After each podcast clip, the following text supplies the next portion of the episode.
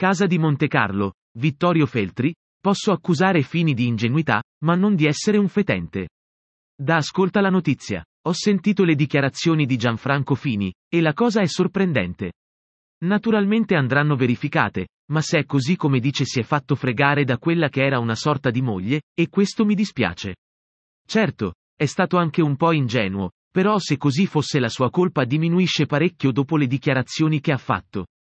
Vittorio Feltri ha commentato così, in un'intervista all'Ancronos, le dichiarazioni dell'ex presidente della Camera Gianfranco Fini, rilasciate martedì nel corso del processo che lo vede imputato per riciclaggio relativamente alla vicenda della casa di Montecarlo. Se gli credo? Beh, se dice che la società che ha acquistato la casa aveva tra i suoi soci e il fratello, la cosa fa riflettere, significa che è stato imbrogliato anche lui. E io quando uno è stato imbrogliato lo posso accusare di ingenuità, ma non di essere un fetente, ha aggiunto Feltri, che era direttore del giornale quando sul quotidiano uscì lo scoop sulla vicenda.